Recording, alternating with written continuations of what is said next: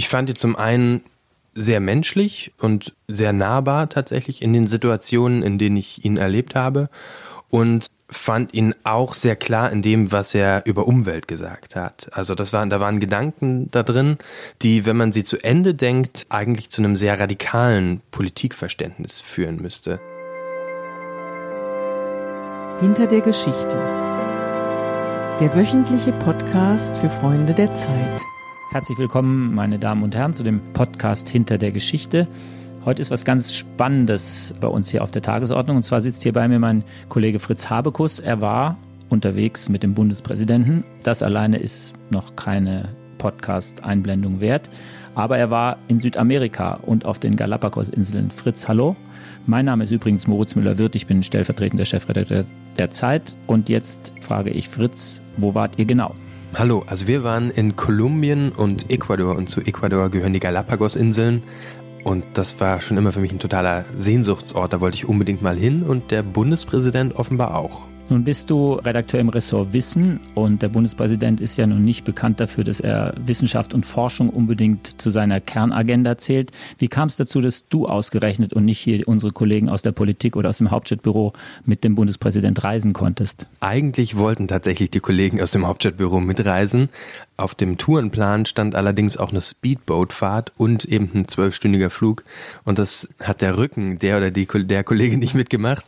Deswegen ist es bei mir gelandet. Und ich glaube nicht, weil ich so eine große Steinmeier-Expertise habe, sondern weil das Thema der Reise Alexander von Humboldt war und sein Naturverständnis und ich deswegen in Frage kam. Wie sehr muss man, bevor wir jetzt über die Details der Reise reden, wie sehr muss man denn Alexander von Humboldt und Südamerika-Experte sein, um in so einer Delegation irgendwie auf Augenhöhe mitreden zu können?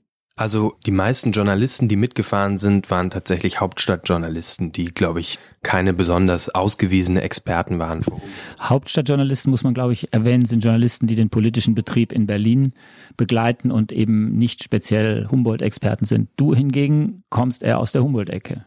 Also ich bin auf jeden Fall kein Humboldt-Experte, aber ich habe meine Biografie gelesen und ich schreibe sehr viel über Umweltthemen und beschäftige mich auch mit den Fragen darüber, wie wir mit Natur umgehen, wie wir über Natur nachdenken. Und das sind interessanterweise auch Fragen, die Humboldt schon vor über 200 Jahren gestellt hat. Deswegen ist mir der Denkraum, aus dem Humboldt kommt, sehr vertraut. Das hast du sehr anschaulich, wie ich finde, in deinem Text geschrieben, der jetzt in der aktuellen Ausgabe der Zeit erscheint. Das ist zu lesen, darüber müssen wir und wollen wir jetzt hier gar nicht reden. Mich interessiert eher so eine Delegationsreise. Man hat ja Bilder gesehen vom Bundespräsidenten in vergleichsweise legerem Outfit.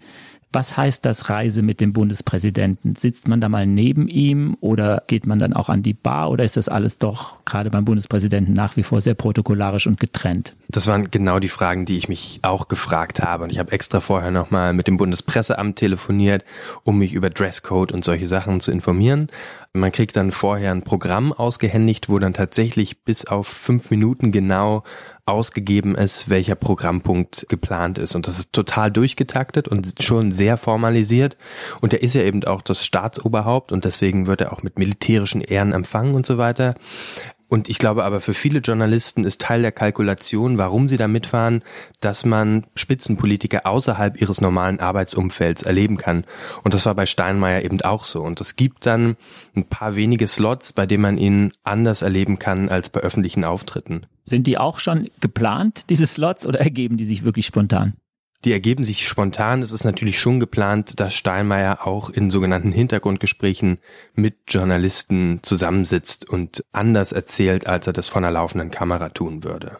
Nochmal nachgehakt. Du hast gesagt, du hast beim Präsidialamt dich erkundigt nach Dresscode und so weiter. Also der Bundespräsident, wie gesagt, auf den paar Fotos, die man sehen konnte, war ja eher in Jeans und Turnschuhen. Gab es für dich einen Dresscode und wie war der? Ich habe gefragt und dann meinte die Kollegin im Bundespresseamt hat gesagt, naja, wir fahren auf die Galapagos-Inseln, wir machen eine Bootstour, dann ziehen Sie sich bitte funktionale Kleidung an und lassen Sie den Anzug zu Hause. Dann war schon zu spüren, dass Anzug auf der einen Seite dann erforderlich ist und auf der anderen Seite funktionale Kleidung. Und ich habe dann gefragt, ob es Shorts sein dürfen und dann kam eine kurze Stille am anderen Ende der Leitung und dann sagte die Kollegin, also Shorts dann bitte nicht. Also ich habe einfach lange, lange Wandersachen mitgehabt für diese Reise. Aber das ist natürlich, man trifft ihn in, in verschiedenen, man trifft ihn auf einem Staatsempfang oder ist in seinem erweiterten Gefolge auf diesem Staatsempfang und man geht halt mit ihm über die Inseln. Auf den Galapagos-Inseln ist es sehr heiß zum Beispiel.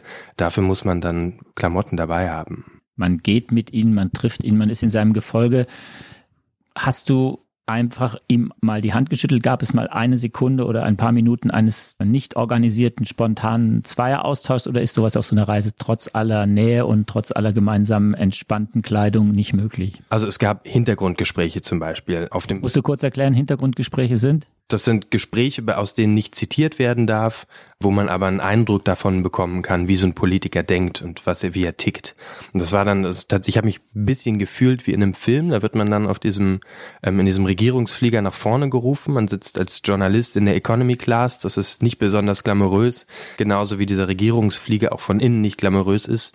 Man geht dann vorne zu Steinmeier, wo auch seine engere Delegation, seine engen Mitarbeiter sitzen und sitzt dann in einem kleinen Konferenzraum mit zehn anderen Journalisten und dann darf jeder mal eine Frage stellen, wo man einen Eindruck davon bekommt, was er zum Beispiel über die Venezuela-Krise gedacht hat zu dem Zeitpunkt, was sein Verständnis von Humboldt ist, was der, die Intention dieser Reise ist.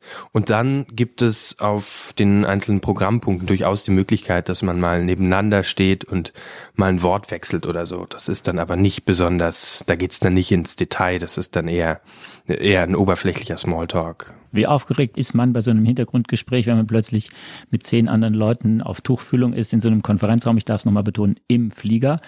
Hast du dir da Fragen schon vorbereitet oder ist das dann eher ein Gespräch, das entsteht? Wie funktioniert das? Ich war nicht aufgeregt, nee. Und ich glaube auch so eine, also natürlich ist der Mann der Bundespräsident, aber ich fühle mich da nicht irgendwie unterlegen oder so. Wie redet man ihn an? Herr Steinmeier.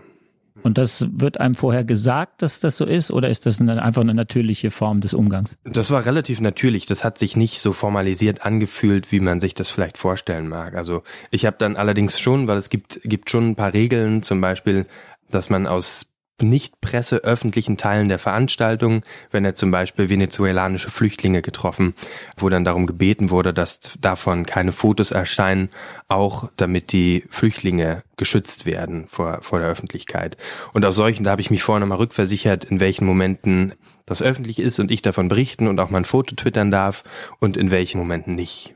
Gab es denn irgendwelche Situationen auf der Reise, wo du gedacht hast, Mist, das ist jetzt doch auf eine Art und Weise zu formalisiert und eben dieser, diesem ganzen entspannten Klima und Klima nicht entsprechend. Also ist dann trotz aller Entspanntheit und aller Regeln doch noch sowas wie so ein Protokoll da, was dann auch behindert?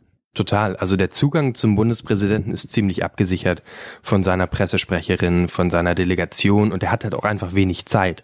Und die ganze Zeit ist die Aufmerksamkeit auf ihn gerichtet. Und ich habe mir hinterher nach der Reise, das ging sechs Tage, das war für so eine hohe Politikerreise schon relativ lange, ich war eigentlich ziemlich froh, dass ich erstens nicht der Bundespräsident sein muss und nicht durch dieses ganze Protokoll die ganze Zeit gebunden bin und dass ich zum anderen wenn ich normalerweise auf Recherche bin, ganz anders recherchieren kann. Das war für mich eine andere Form. Ich schreibe normalerweise eher Umweltreportagen. Das war eine andere Form des Umgangs und der Recherche. Aber ich fand das nicht so ergiebig, wie ich vielleicht mir vorher auch erwartet habe. Wie war das mit den Kollegen? Ich meine, du warst ja da, hast du ja selber eben gesagt, eher so ein bunter Vogel auf den Galapagos-Inseln mit der Hauptstadtpresse, die ja alltäglich mit Politikern auf diese Weise umgehen und auch verreisen.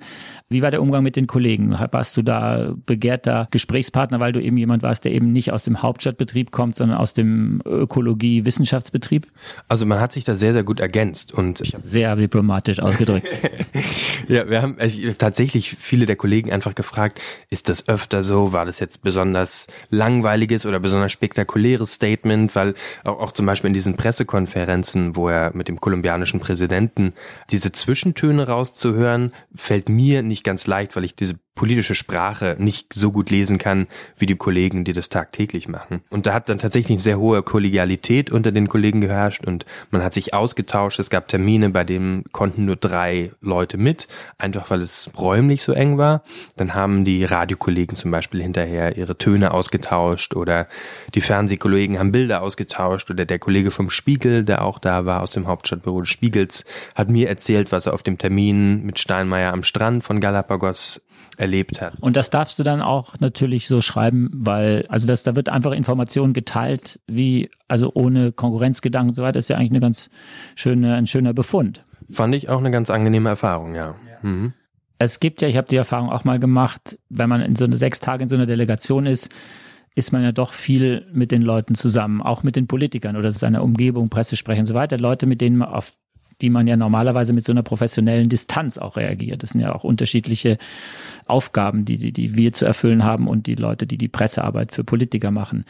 Gibt es auf so einer Reise dann so Momente der Verbrüderung an der Bar und so, wo man dann plötzlich im Nachhinein am nächsten Morgen oder am nächsten Tag denkt, oh Mann, das ist jetzt vielleicht doch ein Tick zu intensiv, zu nah gewesen? Es gab Momente, in denen ich zum Beispiel mit der Frau aus der Medienbetreuung einfach, wir haben, wir haben eine ähnliche biografische Herkunft. Wir kommen, ich komme aus Brandenburg, sie kam aus Mecklenburg-Vorpommern, einfach nicht so weit voneinander entfernt. Darüber haben wir uns unterhalten und da fiel dann ein Teil der professionellen Distanz weg. Das war aber immer sehr, sehr klar, wann wann es nötig war, diese Distanz zu wahren, und zwar von beiden Seiten. Und da war es, Nähe hilft da in dem Fall, glaube ich, niemandem. Und das war immer sehr klar, wann man halt, das merkt man ja auch, man ist ja auch Mensch, man ist ja auch, man ist ja da nicht nur als, als der Journalist und der Pressesprecher, so man hat Momente, in denen man unterhält man sich so und dann ist es aber klar, sobald es auch wieder auch nur im entferntesten um das Thema geht, dann ist man sofort auf einer professionellen Ebene ohne dass man da sich nicht auch mal über ein Hobby unterhalten kann oder dann oder über über Schuhe. Ja. Letzte Frage, Fritz. Du hast jetzt gesagt, dass, du, dass ihr dem Bundespräsidenten jetzt nicht ganz so nahe gekommen seid. Trotzdem im Vergleich zu fast allen, die das hören und auch zu mir, bist du ihm wahrscheinlich so nahe gekommen wie nur ein ganz, ganz, ganz, ganz geringer Teil der Menschen. Sag, hat dich irgendwas überrascht, was du erzählen kannst oder magst? Oder hat dich vielleicht sogar irgendwas irritiert? Ich fand ihn zum einen sehr menschlich und sehr nahbar tatsächlich in den Situationen, in denen ich ihn erlebt habe. Und fand ihn auch sehr klar in dem, was er über Umwelt gesagt hat. Also das waren, da waren Gedanken da drin, die, wenn man sie zu Ende denkt, eigentlich zu einem sehr radikalen Politikverständnis führen müsste. Was er allerdings nicht getan hat, ist diese Gedanken zu Ende ausformulieren und dann zu, vielleicht auch zur politischen Schlussfolgerungen kamen. Aber das wird man sehen, was aus dieser Reise dann wird. Das wirkt sicherlich noch eine Weile nach. Jetzt war dann die letzte Frage doch die vorletzte, weil darauf will ich doch noch eingehen, was du gesagt hast. Du hast ja in deinem Text, der zu lesen ist, dich auch in dem Sinne, wie du es auch gerade gestellt hast, auch kritisch mit den Äußerungen befasst. Also im Sinne der Frage, wie weit er wirklich gegangen ist. Hat man da, wenn man schreibt und also wir lassen uns ja nicht einladen, wir bezahlen die Reisen ja alle selber, aber wenn man sozusagen sechs Tage lang gewisserweise zur Familie gehört hat mit der gebotenen Distanz, die du ja auch beschrieben hast, tut man sich dann schwerer zu kritisieren, als wenn man das vom Schreibtisch aus macht?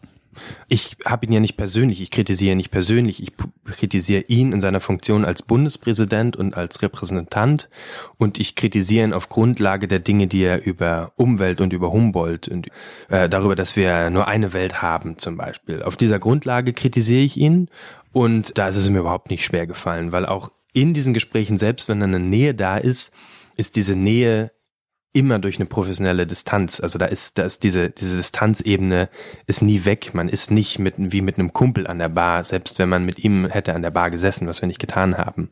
Aber es gibt immer diese, also es ist mir nicht schwer gefallen, weil ich mich nicht als Teil von, von seiner Agenda fühle oder so. Herzlichen Dank, Fritz. Das war Fritz Habekus, der mit dem Bundespräsidenten unterwegs war, sechs Tage in Südamerika, unter anderem auf den Galapagos-Inseln in Jeans und Turnschuhen, beide, wie wir gehört haben. Es bleibt mir zu sagen, dass ich auch Ihnen sehr herzlich danke fürs Zuhören. Die vergangenen und kommenden Podcasts können Sie auf der Website freunde.zeit.de abrufen und Sie können natürlich diesen Podcast, der auch nächste Woche wieder ausgestrahlt werden wird, dann mit einem anderen Thema und anderen Protagonisten ebenfalls unter freunde.zeit.de abonnieren. Herzlichen Dank und einen schönen Tag.